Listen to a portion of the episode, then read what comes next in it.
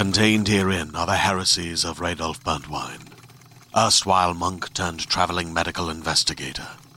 Join me as I uncover the blasphemous truth of a plague-ridden world, that ours is not a loving God, and we are not its favored children. The heresies of Radolf Buntwine, coming January second, wherever podcasts are available.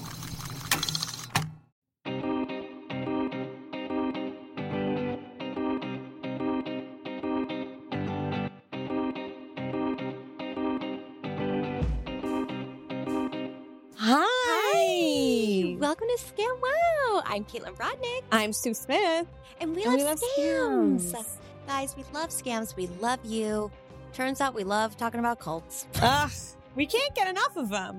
We can't get enough of them. I keep thinking, like, is this a scam or is this a culty, creepy, religious thing? But, guys, Scamwell's going to cover it all. The more we talk about cults, the more I realize that I've been in many. Oh, the more we talk about cults, the more I realize I am like their target member. Like, uh-huh. I am so good. Anywhere, any place that's like, you want more friends? I'm like, sign me up. Here's looking you want- at you, Upright Citizens Brigade.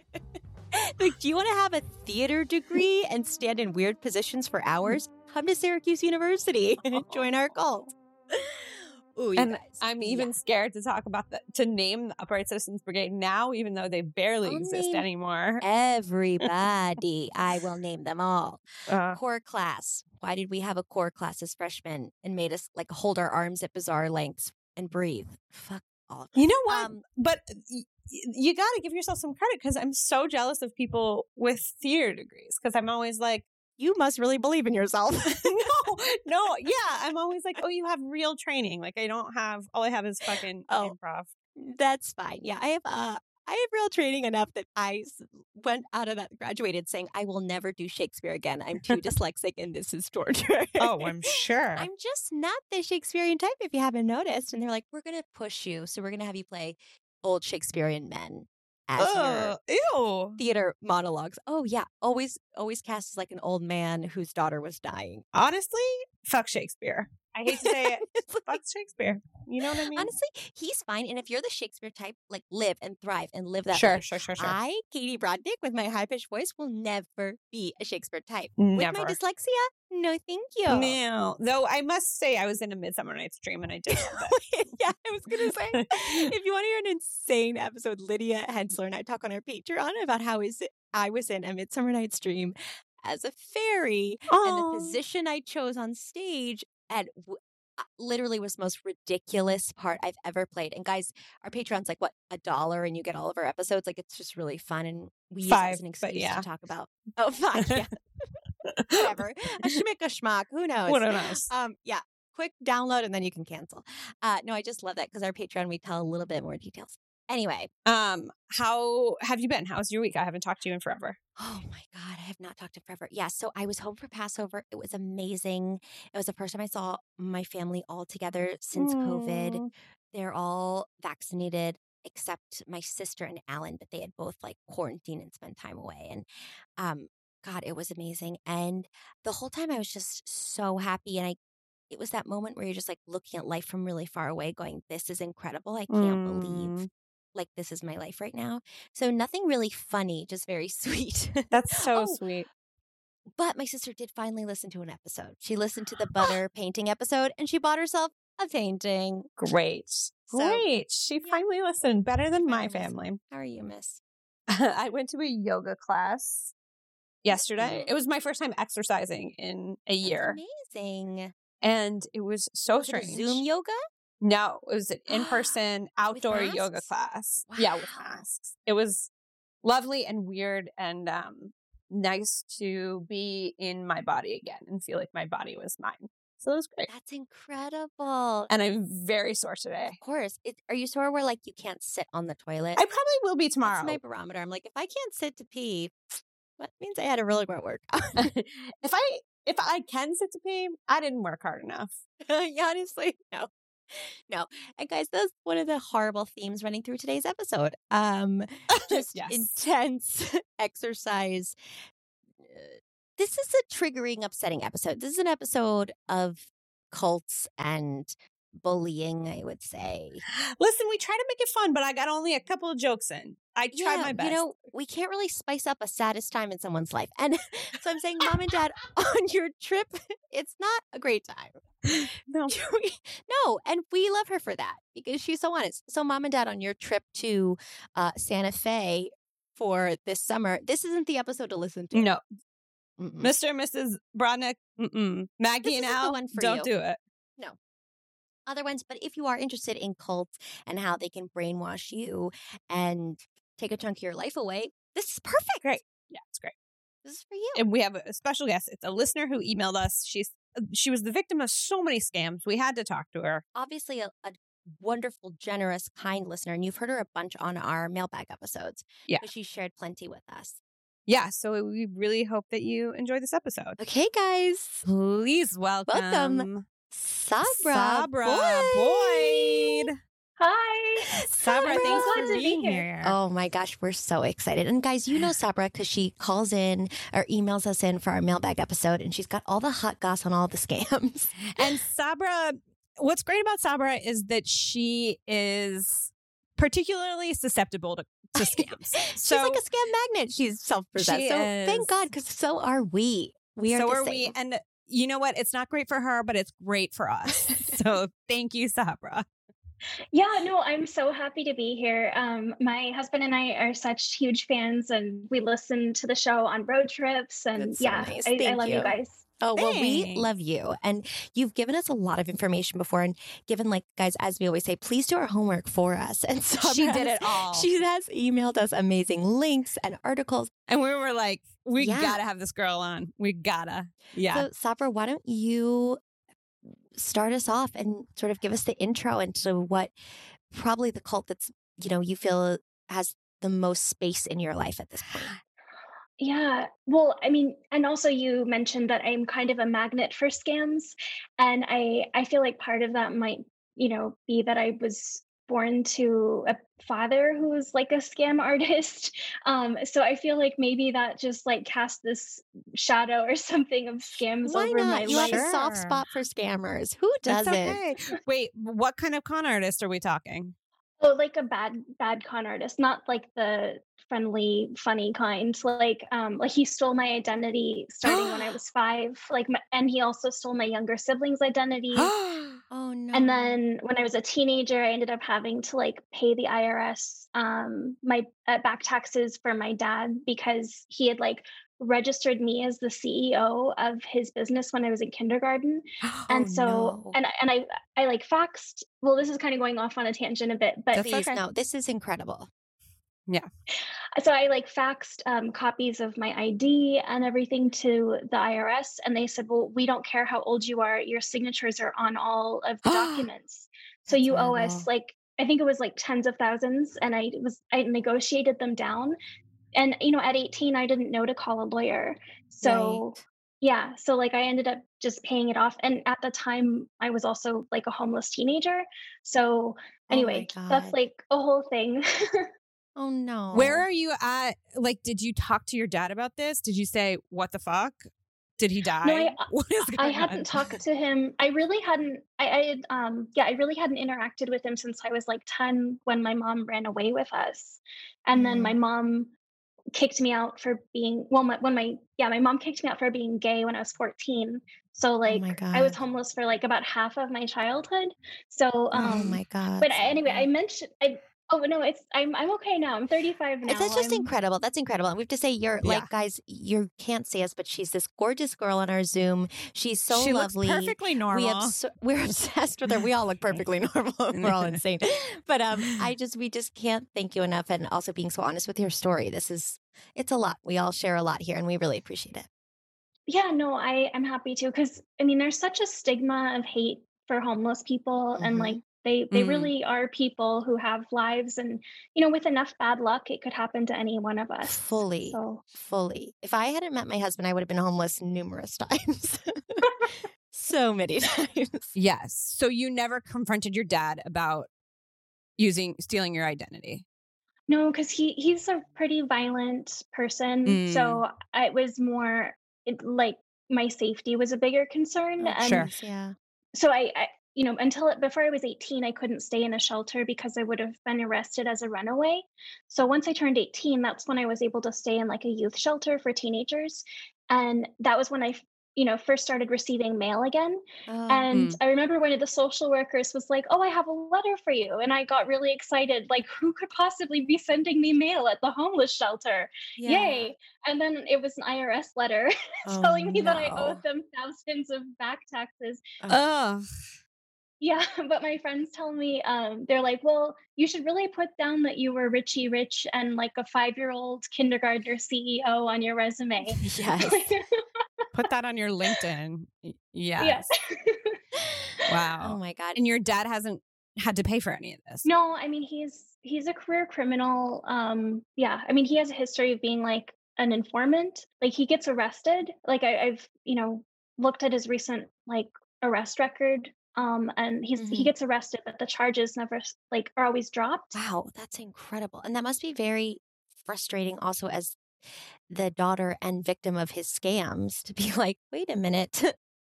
Oh yeah. It's, um, I'm very much a, an, you know, a proponent of defunding the police because like, mm-hmm. they just don't like, they've never protected me from him in the past. And they don't mm-hmm. seem to like, our legal system does not protect people. It's it's yeah. really like not victim centered. Mm-hmm. But this just makes me want to get him. I want yeah, to tell everybody too. to get him. Everyone so listening, say, let's all bring out bring out you your notepads. You can say his name and and where he lives if you want, and then people can go get him if you want. Like I said, I'm thirty-five, so I've like you know let go of a lot of this stuff and just sure. tried to move on with my life and just mm-hmm. like focused on my own safety and like. living my own life. And really the only reason that I had to look up his arrest record again recently was because he's still harming other people. Um, and so yeah. at the at the risk of sounding like some self-righteous vigilante, like, you know, it it, it is really different if he's still hurting people. And mm-hmm. yeah, I mean, and, he, and really like, I, I joke that my dad is kind of like the Whitey Bulger of exploitation and scams. Cause he mm-hmm. like, if there's a crime to commit or a way to exploit someone, like he's done it. Mm. Do you want people to get him or not? Can we get him? Um, I'm wor- I'm working on it. I'm not going to tell anyone else what to do. I'm okay, not going to say okay. an email because I don't want to get in trouble. You you think about it, and if you change your mind, we'll put it in the show notes. Okay, we will do that for you. The Scamwell Army. Yes. We have tough, amazing listeners that will fight for anything, and we love them. And they will get him. Amazing. Well, Sabra, we're Thank really, you. we yeah. feel really lucky that we have you as our guest yeah. today. And we just want to hear more about your experience. And also, I love how open you are about all of this that you've gone through, because that's sort of Sue and I's sort of our bread and butter. Like our number one thing is let's just share it all. Let's just put it all out there because you're only going to be better and help other people and prevent them from getting in these situations than if you share at all. So then maybe we can help another woman or another man who's another young person who could be easily mm-hmm. susceptible to sort of these things. I totally agree. Um, I mean, and it's, I have to recognize that it's a huge privilege that I can, you know, share my story and these just really, just totally weird things that have happened in my life mm-hmm. because, you know, I'm in, I'm a freelancer now. And so I don't have to worry about, you know, employment prospects and like, my coworkers, like just being really freaked out about my public, whatever, mm-hmm. you know, I'm in a really privileged position to be able to share this stuff and not everybody can. So when you were in the homeless shelter, how did you pull yourself up and out and like into an apartment? Like you are housed now and yeah, you're writing for like prestigious publications. Like it's amazing. How did you mm-hmm. get to where you are? So I was, I was eighteen when I um, was in Portland and I, yeah. And actually I was about to like, hop on a train, um, like a hobo. like, I was about to hop on a train with some other sure. people. And um, I was waiting for them in this uh, this park that's well known in Portland called Paranoia Park. Mm-hmm. Um, and it's called Paranoia Park because it's right across the street from a police precinct downtown. Yeah. And so everybody there who hangs out is, I guess, paranoid. And then some volunteers from this really, really awesome organization called Yellow Brick Road. Mm-hmm. They found me and they were like, hey, do you do you need any first aid or condoms? And I was like, what? like, I was just sitting there and these these three people or two two or three people, I can't remember, um, came up and like offered me condoms and first aid. And I was like, no, I'm good. Thanks. Um, and then that that's how they like start the conversation that's to be like, amazing. Hey, do you, do you have anything else that you need? Like, And then they were able to like kind of help push me up the wait list to get into the shelter. Wow. And and then later on, I ended up working with them and volunteering and doing the same thing. And they're just so awesome. We're going to link them in our show notes. But that's sort of amazing that I'm assuming also it was people that understood your position or people that had been in your position. I, I feel that way with like when I speak with other alcoholics or something, or somebody that I know, I'm like, oh, I can see the signs a million miles away and I can connect really easily with an alcoholic. I'm sort of assuming, because you said you worked with them also, that they can help people in that way too, because they understand.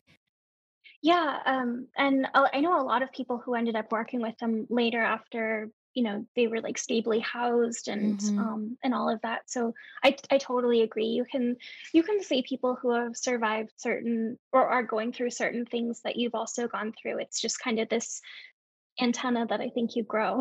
Yeah. So how long were you in the shelter for? For about, I want to say a, a year and a half, because I moved into my first apartment when I was nineteen. And I also have to give a shout out to Pear, um, P E A R, like the fruit. Mm-hmm. Um, and their website is pear mentor dot org. They, they really helped me a lot too. They're an art program for homeless youth in Portland. And they, um, it's kind of cliche to say that art saves lives, but they literally saved my life. Like, that's, yeah. Yeah. If it works, it works. It's not cliche. If it, yeah. if it helps you, it helps you. Um, so when did you encounter your first cult? um, okay. Well, I, I grew up uh, with my mom being extremely religious, extremely mm-hmm. Lutheran. Mm-hmm. Um, I grew up Lutheran too. Oh, yay. Kindred spirits. I, I believe that there needs to be more ex-Lutheran or, or Lutheran comedians because, like, Garrison Keillor sucks. Like, this is very specific, but I know exactly what you're talking about. Oh, my God. Our God is an awesome God. I get it. So, yeah, I, I grew up Lutheran. So I guess it, you know, I don't. I'm not a huge fan of Christianity. So there's that. Before my mom kicked me out when I was like thirteen, she'd been invited to Thanksgiving at a friend's house, and um, she brought me and my two siblings along with her. And it, and she didn't, she told me on the way, we, we were driving there um, to spend, to have Thanksgiving dinner with them. And she said, so I just need to let you know that um, Diana's family is a little bit not traditional. And I was like, what does that even mean? And she was like, mm-hmm. just not like us. I was like, okay, we got there. And it turned out that they were polygamists. So Rod, Diana's husband, used to be like one of Warren Jeffs, like right-hand men. So we're talking, I don't know. So we're talking braid polygamist, not sister wives polygamist. No, like, uh, like sister wives. But like very backward, like wearing the dresses with the French braids.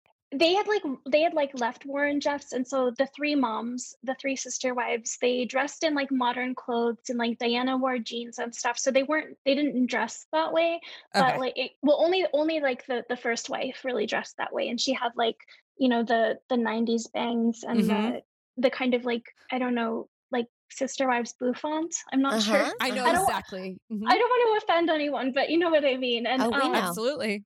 Yeah. And so uh, there were three sister wives, and they lived in this house that had three stories, and each of the wives had their own floor of the house. Wow. Um, and they had like, they had like run away from Warren Jeffs because the husband and Warren Jeffs had had some sort of disagreement over like the state of the church or something. Oof. And so the family had like run away basically to Washington, to Washington State.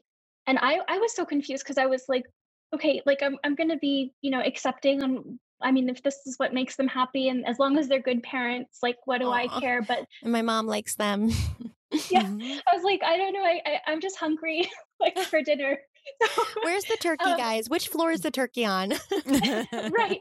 But, um, but I was so confused because I was like, well, where does, where does the husband keep his clothing? Like, does he have mm. a sock drawer on every floor? Like, and what does he Did do he? when he wants some alone time? I, I never got an answer oh, to that question. Mm, My mom mm. was like, shh, don't, don't offend them. They've invited us to dinner. Be friendly. Like, don't be rude and ask about his socks. Like, oh my gosh. But you gotta know. You gotta know. I watched the t- hit T L C show, Sister Wives. I was just watching it before here. And I always wonder that. I'm like, where is his like home base? Does he have like multiple deodorants? Like what's floating yeah. around? I yeah. know. I never, I never got that answered. Um, but they did have, between the three of them, they had, they had twelve children. Oh, and God. So with me and my younger brother and sister, we had enough people to play football with equal teams. So wow. that was kind of awesome. Sometimes as a kid, I remember sensing it being like, that was a weird family. Like I even remember as like a little kid having like my spidey sense go up and go like, I'm uncomfortable here. Did you have any of those feelings? Did anything struck um, you as weird, or was it mainly the socks? Oh, no. Yeah, I did not like the husband. He was really overbearing. Mm. Um, I mean, he didn't do anything like overtly abusive or anything, but um, he did. He was really, really controlling.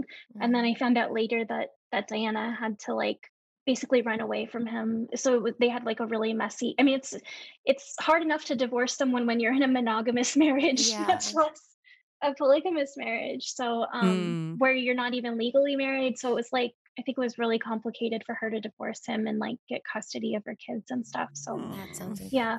complicated. How old were you then? I was thirteen. So that was okay. like right before my mom kicked me out for being gay. Um, even though I'm, I'm bi, but my, my brother like ran in the house and told her that I was gay, mm. and she was freaked out and like told me that she, well, her exact words were, I don't want you or your bad influence in my house or around my children. And at mm. the time I like really helped um, take care of my younger brother and sister. So, mm.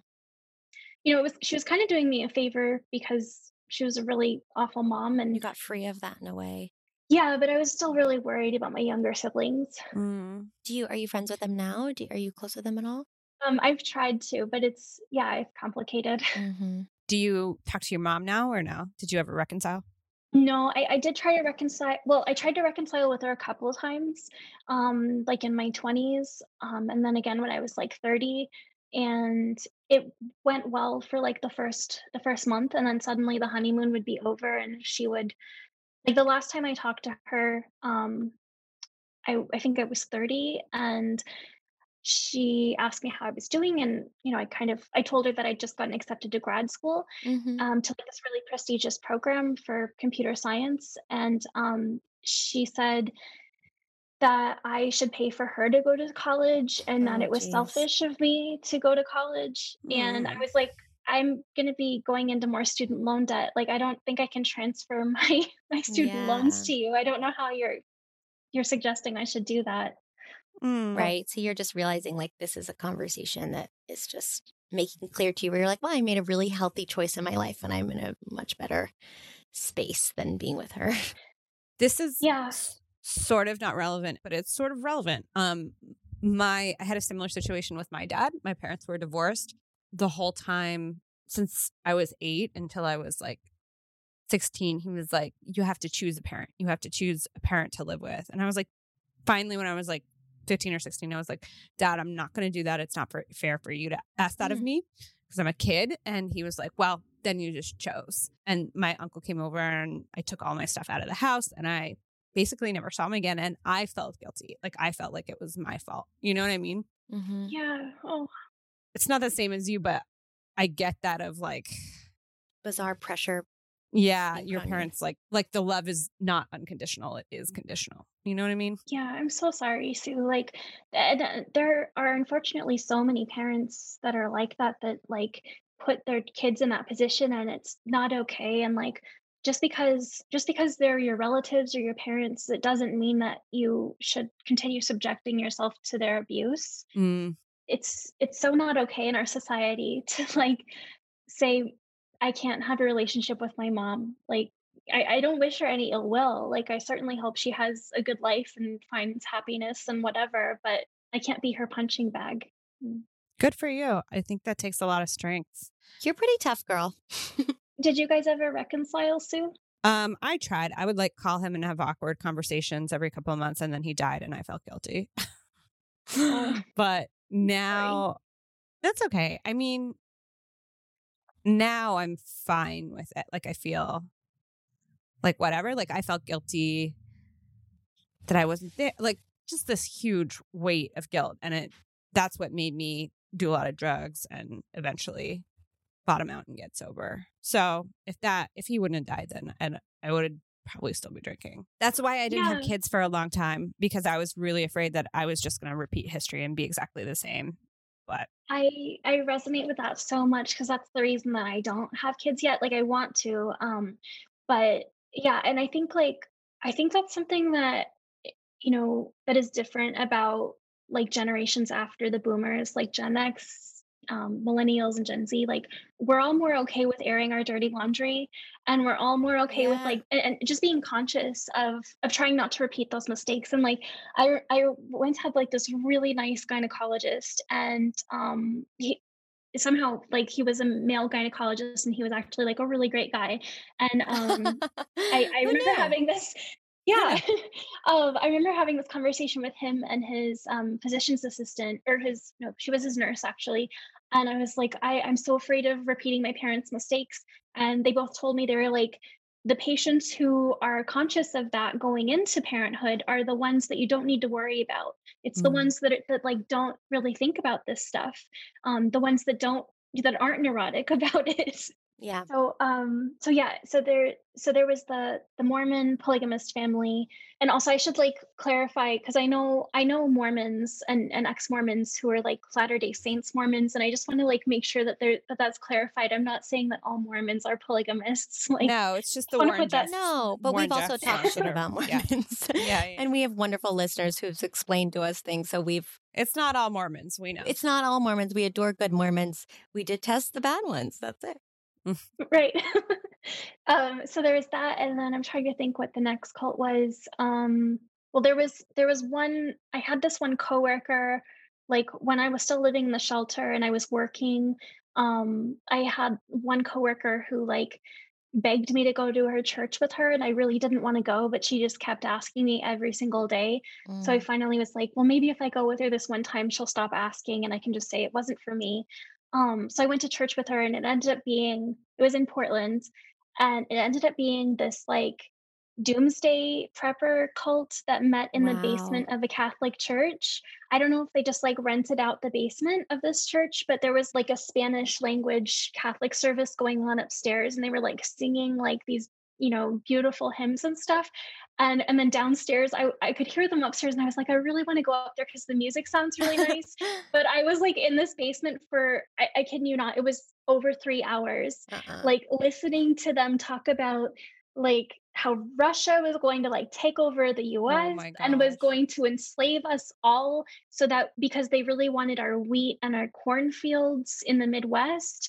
And I was just like, oh my gosh, when is this over? Because I didn't have a way to get home, because it was like, so I, I like, or back to the shelter. Oh actually. God, that's how they fucking get you. They're always like, I'm yeah. gonna ride to this one place in the middle of the desert. The doomsday preppers. That's my doomsday, is being trapped with the three hours with the doomsday preppers. Yeah, I was so, it was very scary. And I just, and then she kept asking me to come back again. And I was like, no, absolutely not. And I, I think There's you no should not go back either. Do you remember the name of it? No, I, I tried to find it. And I even like tried combing through Reddit, and I couldn't find it. Um, Maybe it's and, a good thing. You know? Yeah. I'm like, sometimes when I can't find it. It was a really small cult. It was like only maybe fifteen people or something. So they weren't very popular, fortunately. Good. They were such bummers. They're always doomsday prepping. They're just always collecting like barrels of wheat or whatever. Such a buzzkill. They have no friends because they just have too many barrels of wheat. So there's no space. There's just too much None. wheat. No. But my friend or my coworker um, who had invited me, like she was also homeless at the time. So I feel like, I feel like there's like this through line of, you know, homeless teenagers especially are really susceptible to being lured in by cults, because like I I mean I'm going to get to this later, but um I think like I wouldn't have been so susceptible to being or so vulnerable to being lured if I wasn't like wanting some semblance of a family. one hundred percent Yeah. And I mean, I, I did get approached by like Scientology people and stuff, but I, I knew that that was like not for me. So mm-hmm. fortunately I didn't do that. Um, But then I, I did have a, a girlfriend who invited me to um, to a N X I V M meeting. No, that yeah, it was yes. Yeah, so I was dating this girl and um, her whole family was involved. And so she invited me to their E S P, like their initial meeting. And it was in the in the conference room of this hotel room in um, in a suburb of Portland in Beaverton. It's always in a conference room in a hotel room. It's like, Ugh. never walk into those guys. If you're ever invited to go, just walk into a different place. Just go into the no. hotel lobby, bar, something. Nothing good comes out of a hotel conference room. Mm-mm. Don't don't go to a hotel. Yeah, I agree. So we were in this conference room and um, and I, I watched the Vow documentary, but I actually only watched like half of it because it got so upsetting. Like, you know, they they have you like write down like your greatest fear and like your goals and stuff. And then you, yeah, it was like, it was way too intense. Oof. And also I, I got really confused because most of the, it's really like geared toward people like kind of corporate America, you know? Mm. And at the time I was like, I think I was twenty when that happened or when I went there. And so I was a college student. I was not interested in like kind of the corporate aesthetic of mm. N X I V M. And you're like, I don't want to wear like corporate casual. Like, no, I don't have a yeah. silk blouse yeah. to dry clean. Thank no. you. When they asked me, they were like, what's your, um, you know, what's the goal that you're going to accomplish when you leave here today? And I was like, I, I guess I want to join roller derby. I don't know. Good for you. How did you realize it was a cult and not just a weird, like, executive thing? Well, in addition to like not wanting to be, not enjoying the corporate executive aesthetic of it, like I already was in a cult. So I was like, my dance, like, my, my dance card, my cult dance card is full. I'm non-avail sorry. Non-avail during this time. My cult no, is filled. Non-avail. Oh, that's incredible. Wait, so that is incredible. So that's good hilarious. For you. You know what? You know when you're in too many cults, okay? Yes. You're in one too many.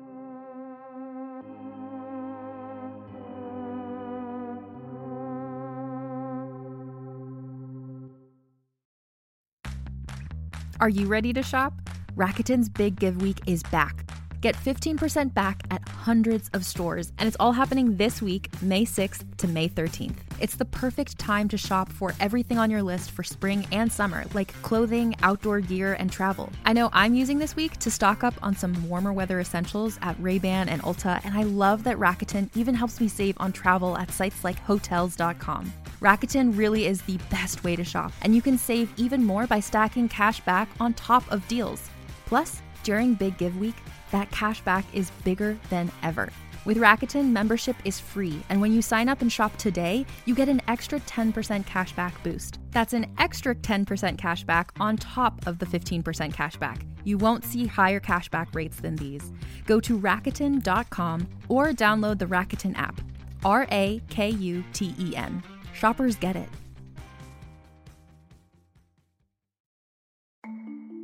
As a podcast network, our first priority has always been audio and the stories we're able to share with you. But we also sell merch, and organizing that was made both possible and easy with Shopify.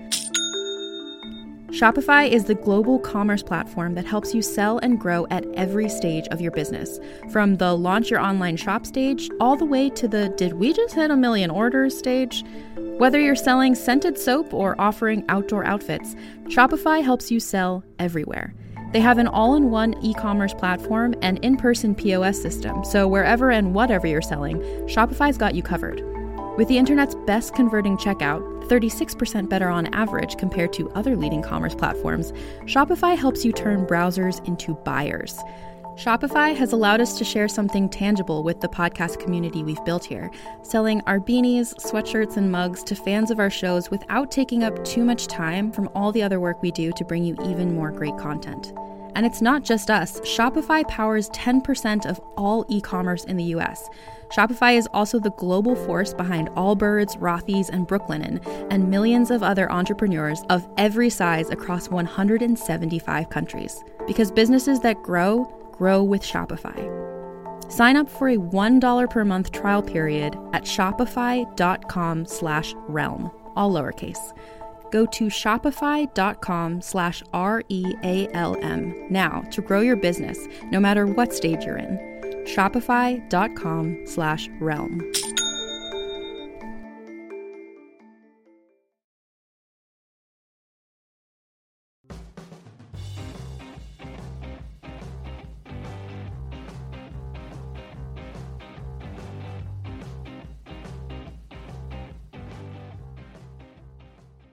So at this time, you were already in another cult. Um, is that the one that you emailed us about? Yeah. Okay. So I was going to the um, this college to try to enroll and like fill out my FAFSA application and all of that, because I was like, I don't want to be homeless forever, and college yeah. is the ticket, right? Yeah. Somehow, so, with also student loans. I, well, I don't know. Well, this was this was like two thousand four, two thousand five. So this was like before the recession. This oh. was like back when we still thought that we could pay off our student loans. What a glorious you know, time! Remember that day, that time? We were so innocent. Yeah. So I I was like going to pick up like registration paperwork and stuff, and I walked past this um this like conference room at the college, and they had like a sign on the door like.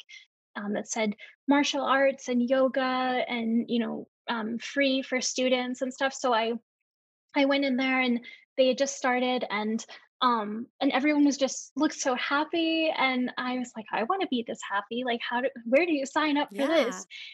And then they, you know, they like introduced themselves and, and they invited me to come to like their center that was downtown. And at the time, actually, like at no point did I like tell them that I was homeless, because I didn't look homeless. I, I guess I should really emphasize that. Like, you know, I would like dumpster dive outside of like boutiques and like thrift stores yeah, that and makes stuff. A lot of sense. And and I just remember like everyone being so friendly and just seeming like this beautiful family. Mm-hmm. And I really wanted a family, but I didn't want to get pregnant, you know? So it was like, how do I, how do I do this without getting a baby out of it? And uh, the cult was called um, Dahn. So they've gone by like different names. Um, they're a, They're a martial arts cult that's um, that was founded by a Korean man named Dr Ilchi Lee. Even though he's not a doctor, he just calls himself that. Sure, of course. Most cult leaders yeah. do. Mm-hmm. I think that happens a lot. Yeah. Yeah, and so the um, so it's called Dahn Mudo or Dahn Hak, um, spelled D as in David, A H N as in Nancy. I also want to like emphasize that it's not like a mainstream aspect of Korean culture in any way. Like. Most of the leaders and um and, and a lot and probably half of the students were Korean, but um yeah, it's like a very like niche cult. Mm-hmm. But you're thinking at the time that it's just like a club at the university, right? Taekwondo, right, yeah. yoga, okay. a place to hang yeah. out. Exactly. And I had done I had done Taekwondo in high school and um and like some other, you know, yoga and martial arts and um and Tai Chi and stuff like that. So a lot of the movements were really familiar to me. So mm-hmm. I was like, oh, this is just, you know, it's kind of like a an amalgamation of, you know, Taekwondo and and Tai Chi. And um and then we all wore we all wore like white uniforms that um kind of look like a dobok uniform. Mm-hmm. And what's that? Like a gi? Yeah, yeah, similar to that. And I feel like especially with um you know, with us being quarantined during COVID and stuff, I think that, you know, that we're all more vulnerable to the lure of cults, because with like enough isolation and uncertainty, because it was also, it was also really nice to have someone telling me like, this is what you should be thinking. This yeah. is how you should feel. Um, this is what your goals should be. This is why you're unhappy. Um, and having someone just like with, with authority tell you like, this is what's wrong. This is what you need to do to fix it. And just kind of like lay that out for you was really a relief, you know? And it's, it's a parental comfort too. You're just mm-hmm. like, I mean, I even have mm-hmm. that.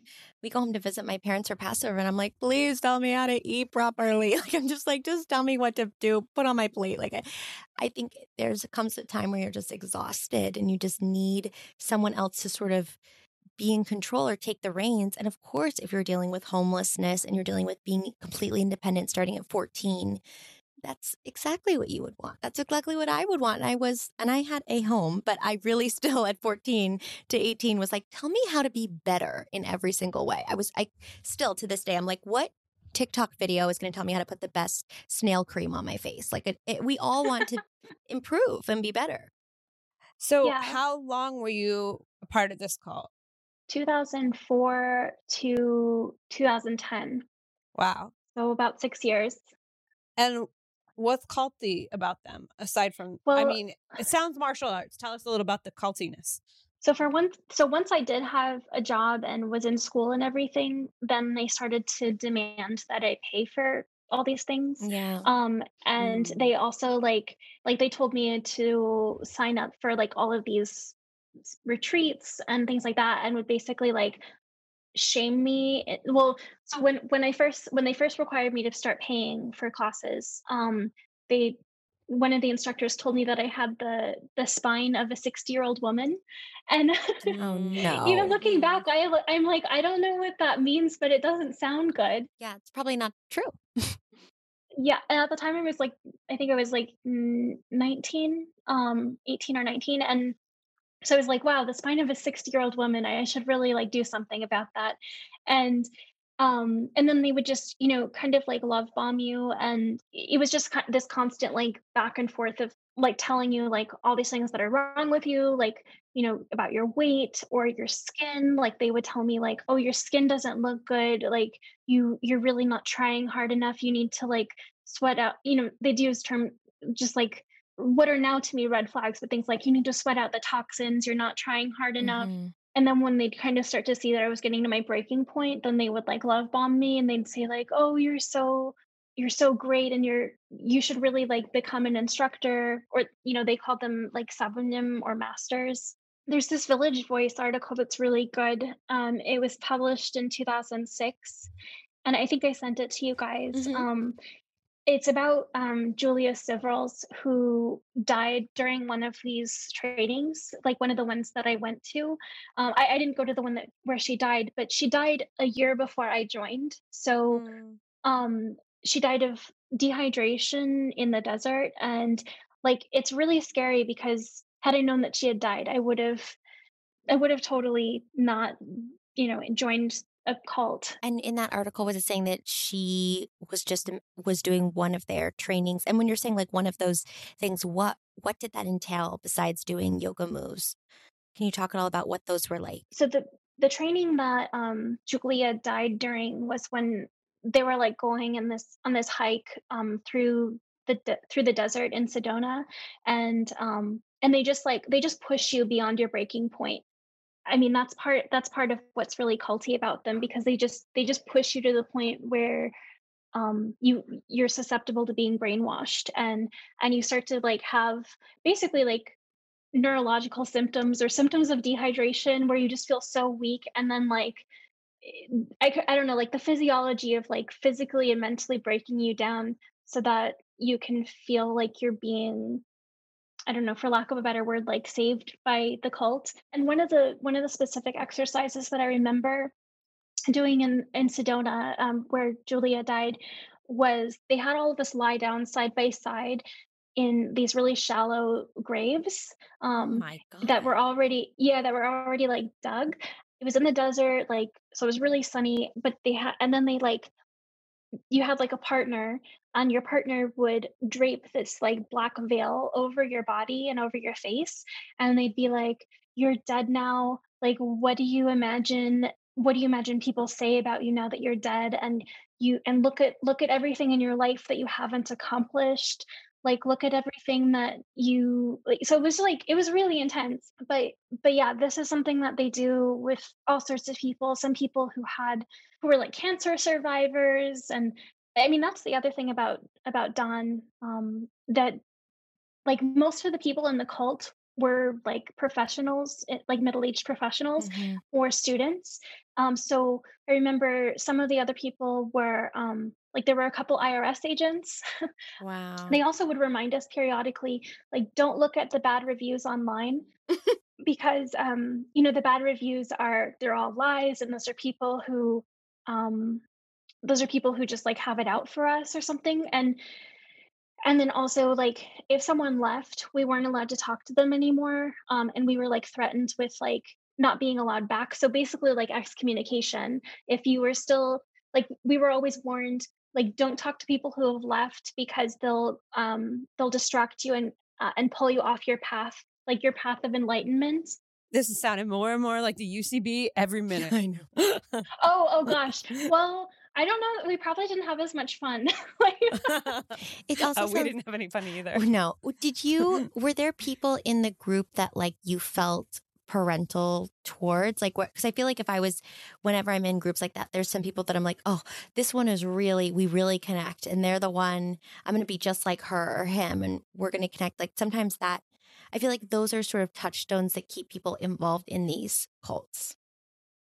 Yeah. Um, yeah. I mean, I had one friend who who was also a student, and she was like a few years older than I was. And I really felt like she was kind of an older sister. Mm-hmm. Um, so times that I times that I wanted to that I thought about leaving, um, you know, I talked to her about it and she would convince me to stay. Mm. Yeah. I, oh, I, I should also mention that, um, you know, the the sleep deprivation was yes. like another tactic that they used to really break you down. Yeah. Um, so I was like required to go there at five in the morning to do bowing exercises and and then teach classes. And then I'd go to like, I'd go to my, you know, I was still in college. So I was like yeah. doing that at five in the morning, then running the class at the college, and then working, you know, my minimum wage, like food service job or whatever I had wow. at the time. And then after that, I would come back to the center and I would, um, you know, I would teach another class, and then I would help clean, like on my hands and knees. Yeah. Like they had us like clean the whole studio like every night. And sometimes I'd be there till midnight. And so I was getting like maybe three hours of sleep and giving them all my money. Yeah. So the sleep deprivation also definitely contributed to staying, because I just, you know, I was just brainwashed. Another weird thing is like they would find local organizations for us to volunteer with. So for example, they they once found this um this conserva- this like wildlife conservation group, and they sent us out into the woods to to like cut down ivy from trees, because like the invasive ivy pulls trees down. Mm-hmm. So they like volunteered us as like this mm. free like group of people to try to save the forest from the ivy. Oh, and God. We were out there for eight hours. They were getting paid for that. But you were, I bet you. May- probably, I don't know. Yeah. And and we were out there for like eight hours and um and then we would get home and and like we'd have to cook like our own food and stuff, or we'd, we'd get back to the place that we were staying and have to cook our own food together. And they also like had us do like other really physically strenuous exercises, like holding our arms up above our heads for like oh. an hour. And then every time one of us would drop our arms, then we'd have to start over again. So it like mm. seeded this like resentment of that one person. And it was just really unhealthy. Um, so like around that time is when I like kind of reached my breaking point, because they, they told me that I couldn't be like one foot in and one foot out. Like I remember Master Kim, that was her name, um, like sitting down with me and saying like, you... you can't be doing like one foot in, one foot out. You, you have to commit fully. Um, and she was like telling me that I needed to like move into like the master's house and train to be a master. Cause I, mm-hmm. it, she could tell that like, I wasn't entire, like a hundred percent committed. And, um, I was about to graduate from college and I was like, I have all these student loans. There's no way I'm going to be able to pay off my student loans being, you know, a martial arts instructor. yeah. Um, and, but it was like, it was really, it was really scary, because it's like, I've already lost my family, you know, being a homeless teenager. Of course. So I'm going to be losing my family a second time. Mm-hmm. But it, I mean, this time it was my choice, I guess, is the, is the main difference. And I'm sure you want to put that off as long as possible. You're like, I don't want to recreate this. This was such a painful time in my life. And then, you know, there's yeah. sort of, again, it's like another unhealthy group of people forcing you to make that decision.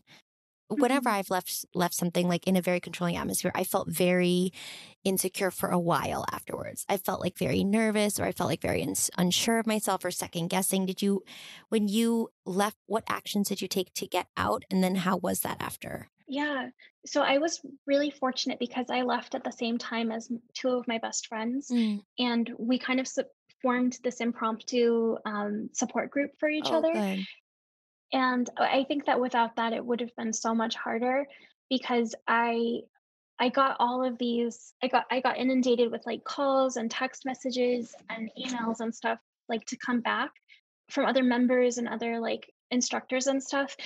And a third person was like my best friend, and I I remember like call like answering her call, and only her call, and she um she said like, you should come back, you were you you put in so much work. So she was kind of like, I don't know if they'd given her a script or something, but she was like, playing into the, what is the um, sunk cost fallacy. She was like, mm-hmm. you've put in so much work and you're just walking away from it. And you should really like listen to your soul and stuff. And I was like, my soul tells me that I need to not be in a cult. And I think you should leave too. Yeah. Gotta go. And she said, well, I, I can't be your friend anymore. Like, I can't talk to you if you're going to leave. So it was just, yeah, it was like this form of excommunication. Like, yeah. And I was just like losing all of these people that I had really intense relationships with, mm-hmm. you know, because we had like done things together, like pretended we had died and like, yeah. you know, done these really intense physical exercises where it felt like we were going to die, like to the point that I was like seeing like spots and stuff. So like, you know, they just really pushed us to our breaking point mm. um, and past that. And I just keep thinking about Julia Siverls and like, you know, she literally was pushed to her death and um, it could have been me. Mm-hmm. Mm-hmm. I remember, so my, my body was still programmed. Like I still had like the muscle memory of waking up every morning to do bowing exercises at five in the morning and, and all these other things. And um, so I'd, I wake up before dawn and then I just be like lying in bed, like, well, I don't want to do bowing exercises because I'm trying to just like basically quit this drug cold turkey. Like it, that's what it really felt like. Yeah. And so instead I started watching like reruns of Oprah's show on YouTube as like a D I Y That's how you cult do it. Rehab. mm-hmm. That's how you do it. Oprah will get you out of that cult. It felt like Oprah was the only person that I could trust. And like Maybe Oprah she is though. Via YouTube. I don't think you're wrong. I think Oprah is the mm-hmm. only person all of us can trust. Yeah. So how old were you when you left? It was twenty-four, twenty-five. Well, let's you... see. It would have been, yeah. Um, I graduated in twenty ten. So, okay. And so what did you, what was your next step after graduating college and a cult within like a year uh-huh. of each other? Um, well, I might get a lot of hate mail for this, but I, uh, so I graduated during, I graduated in twenty ten, which was still during the two thousand eight recession. Like there were just mm-hmm. no jobs. And, yeah. um, I applied for hundreds of jobs. And the only thing I got a call back about was AmeriCorps. And mm-hmm. like I said, I might get a lot of hate mail about this, but AmeriCorps is horrible and they exploit. Really? Oh, yeah. They exploit I people's altruism. That. Um, that might be a whole other episode. I didn't know this. Yeah. They, um, so you're given a living stipend and in, in a major city, it's not enough to, to live on. It was like, it's taxed. And I think after taxes, it was like about a thousand dollars. And um, that's not enough to pay rent. And then also like I had to be at three different campuses. So I, I had to have a car um, because it was a city. Long story short, within six months, I was homeless again. So, oh, no. Yeah. And I, I mean, like all of the people that I like, actually two other people in my cohort were also, also became homeless during their AmeriCorps term. So it was basically like, if you didn't have parents or a wealthy boyfriend or something to mm-hmm. live with, then, you know, you became homeless during AmeriCorps. And it was really ironic because we, like my group, my cohort, we were tasked with helping um, first generation students and like refugee students access mm-hmm. college. And most of the students that we were helping were actually like better off financially than we were. Mm-hmm. So you're like, can I crash on your couch damn. While I help you? Yeah. Help me, let me yeah. help you. And I mean, a lot, I've been criticized. Like, I mean, when I've written or talked about my, my criticisms of AmeriCorps, I've been told that I was, that I'm like really naive um, or that I was really naive, that I should have known what I was signing up for. Um, but That's not I, fair. I don't know. I, You're twenty-four years old.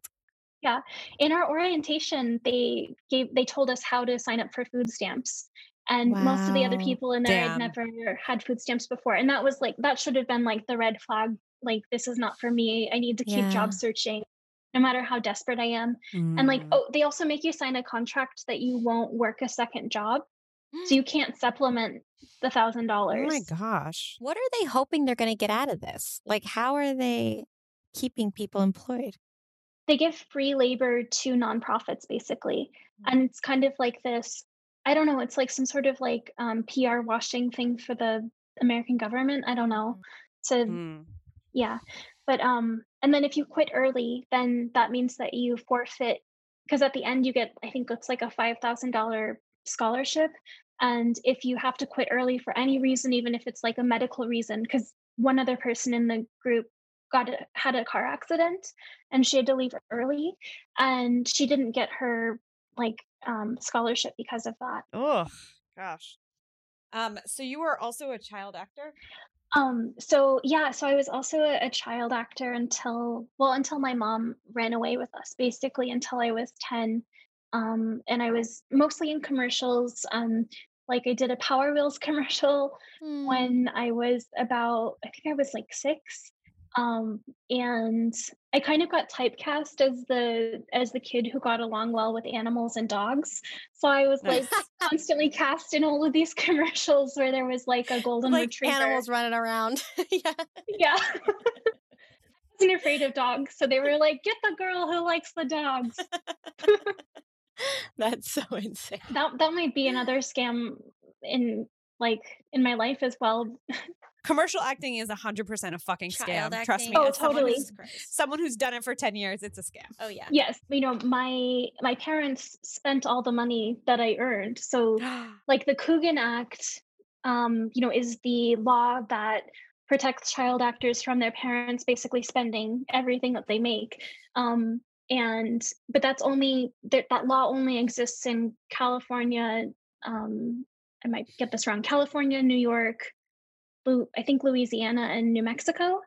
And so um, like we technically lived in Arizona and my parents like never, even though I was eligible, like I was union eligible for the Screen Actors Guild, like they never got me my SAG card, even though I could have had that. So like I had like no oversight basically. And yeah. um, I, I was like in Target commercials and Power Wheels and like a Mattel commercial and a bank commercial, ironically. um, and, and then I think I was in like this one, well, I was only in a couple of scenes, but there was like this, um, Hallmark, like Lifetime type movie where I was supposed to cry about my dad leaving my family, like in a divorce, um, movie or something. And I, and I remember having so much trouble with that scene. I, I think I was like eight years old at the time. And I was supposed to look straight into the camera and like start crying and say, Daddy, please don't leave. Oh, geez, but so I, hard for child. But I couldn't get it because I remember I was like, I don't like my dad. I want him to leave. I can't, I can't get into character. You're like, how fast so, can he leave? Yeah. So I ended up like just imagining um, my dog like running away and being sad about that instead. like, Oh my gosh. Oh my gosh. That's insane. Wow. That's incredible. Well, do you have anything? How do you feel now? Like, I know you've, you said you've done therapy. You've, I don't, I feel terrible. I don't want this to be an episode to like spiral you down to like the terrible memories of everything. We don't want to re-traumatize you. No, but no, no, I'm okay. yeah. How, um, how have you now looked at it? Maybe you can offer advice to any listeners going through this of like how to sort of, I, I think there's this idea, and a lot of, we've talked about this even in our last episode about how like when you are conned, when you're involved in a scam or involved in a cult, it's very hard to break yourself away because then it believes that you were duped in this sense or you were susceptible to these lies. So is there, is there anything that you have said to yourself or that helped you get that freedom to just be like, yeah, this wasn't, I wasn't in the right mind and I was duped and this wasn't a true reality at the time that has helped you like move forward? Yeah. Um, well, actually, you know, exercising at home during the pandemic has, because I, I really have not gone to any yoga classes or mm, like mm-hmm. cycling classes at all in like the last decade because out of fear, really. Mm, like yes. um, my husband will invite me or used to, you know, before the pandemic would like invite me to a yoga class and I would get dressed and everything and get ready to go out the door. And then I would just have a panic attack right before leaving mm, of course. because I, I feel like I can't, I can't trust. I know this sound, this sounds so weird and stupid, but no, you I can't, can't open trust, yourself up again. Mm-hmm. Yeah, I, I can't trust an exercise instructor, whether it's like, um, you know, a cycling instructor or a yoga instructor or, um, you know, some sort of like weight training. Like as much as I want to go to those classes because sometimes you meet really nice friends and you mm-hmm. have fun. like, I'm just so scared of being duped again. Of and I course, don't know. Yes. Yeah. I don't know exactly what make what made me vulnerable before. And I'm worried I'm going to miss some sort of warning sign again. Mm. Um, so like exercising at home during the pandemic and kind of like doing remote exercise classes has really healed me in a weird way mm. from my paranoia about exercise instructors, if that makes sense. Yeah, it does. Mm. So, I mean, a lot of people will say that Peloton is kind of culty, and I yeah. won't disagree with that, with that assessment, but I have to say I love, I might be saying her name, her last name wrong, but Tunde um, Oya Oya Neyan. I, oh my gosh, I, I'm probably butchering her name, but um, but Tunde, the instructor on Peloton, like she's just she just exudes like joy and has like the best playlists and like it's just so fun mm-hmm. and um yeah, I love and her. Then you can turn her off. Yay. That's what I love about this. I'm like, and then exactly. I can turn you off and go exactly. back to my real life. I don't have to worry about like someone guilt tripping me and telling me I have the spine of a sixty year old. That's so rude. How dare she spine shame We you? Will tell you on Scamwell, you do not. No, you have a beautiful spine. Okay. Perfect. Yes. It's holding you up and that's all it needs to do right Ugh, now. That's all it needs to do. All Scamwell listeners have like great spines. All of our like, listeners yes. have the cutest, hottest, sexiest little spines that are like doing such you know a good what? Job. We teach people to have backbones on the show, okay? yeah. Yes. And they have sexy back. They're sexual. Mine might be curved because I have scoliosis, but it is fine. it is It is fine. Beautiful. It's doing yes. great. yes. Um, Sabra, thank you so much thank for you sharing so much, Sabra. Your tumultuous life with us. And yeah, thank you. I hope to someday get my memoir published because there's there's a lot more weird adventures to talk about. Well, we are here for it. We are here for it. And yeah, and if you, people can find your writing online. You've written some incredible things. Yeah. What's your website? Oh, thanks. Um, yeah, my website is my name, Sabra, S A B R A, Boyd dot com. And um, and then my Twitter, I'm, I'm more active on Twitter than I think most other platforms. So mm-hmm. it's at Sabra M. Then my middle initial M is in Mary Boyd. That's amazing, Sabra. And did you want us to get your dad? yeah. We'll get him. Circling back, we, should our listeners go get him? Should they get him? Let me get back to you on that because I... I'm working on it right now. And okay. yeah, hopefully something will come of that. She might get okay. him herself, guys, before this episode even comes out. You don't know. I will update you, though. You'll be the first to know. Yes, please. All right. Well, thank you so much. And let me know if you have any follow-up questions. Of course. All right, great. Thank you. We appreciate it. Bye. Bye. Bye. Thank you. Guys, thank you so much for listening to this very special episode. And thank you, Sabra, for being an amazing guest. Thank you, Sabra, for unveiling your heart and being the victim of scams so that you can tell us about them. Mm-hmm. We, we appreciate it. And our listeners, anybody going through that, just know you're not alone. And also you can get out. It feels like you can't, but you can. She did. Look at her. She, yeah. She had a beautiful We're here to apartment. Tell you. Yeah. You, yeah. Yeah, guys, we just Zoomed. Her apartment's gorgeous. Gorgeous. And uh, she can get out of that. You can too. And, if and we love you. You also feel like you are a scam magnet um, and you want to help other people, feel free to email us at scamwellpodcast at gmail dot com. And if you have any scams or any updates, you can always call us on our hot tip hotline because you know I love a phone call at three four seven, five oh nine, nine four one four. And guys, a butter painting update. I did have a listener D M me and ask me to see a picture of the butter.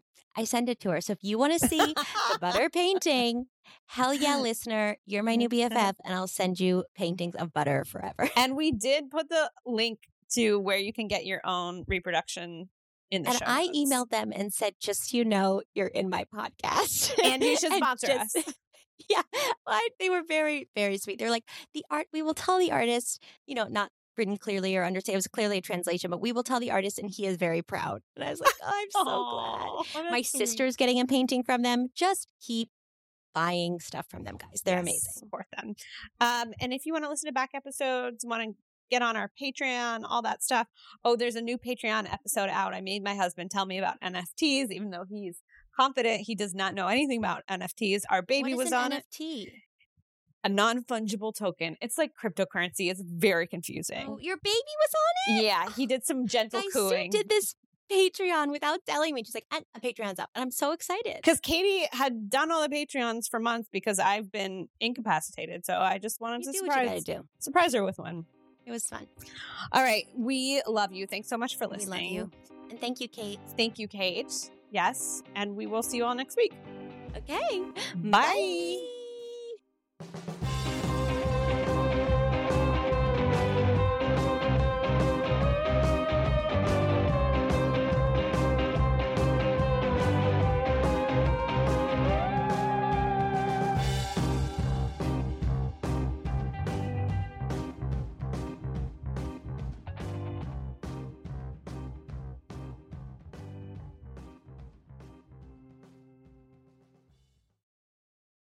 Hey there, this is Justin Bartha. I made a funny new podcast, King of the Egg Cream. It has the greatest cast in the history of podcasts with actors like Louis Black. I'm torn by my feelings for two women. Bobby Cannavale. You can eat it, or if someone hits you, you can put it on your cut. Melanie Lynskey. I wonder what these marvelous things are that look just like boiled chicken feet. Jason Ritter. I can break things and pick locks and kill people. Michael Stuhlbarg. The whole point is to inspire people that they should make themselves better. Ari Grainer. No, don't whet its appetite. What are you, an idiot? Me, Justin Bartha. That's not just any egg cream, that's a Lemke's special. And all narrated by the hilarious Richard Kind. This is the story of Harry Dalowitz. And how he rose from nothing to become New York's King of the Egg Cream. So if you like funny true stories, come listen to King of the Egg Cream, available wherever you get your podcasts.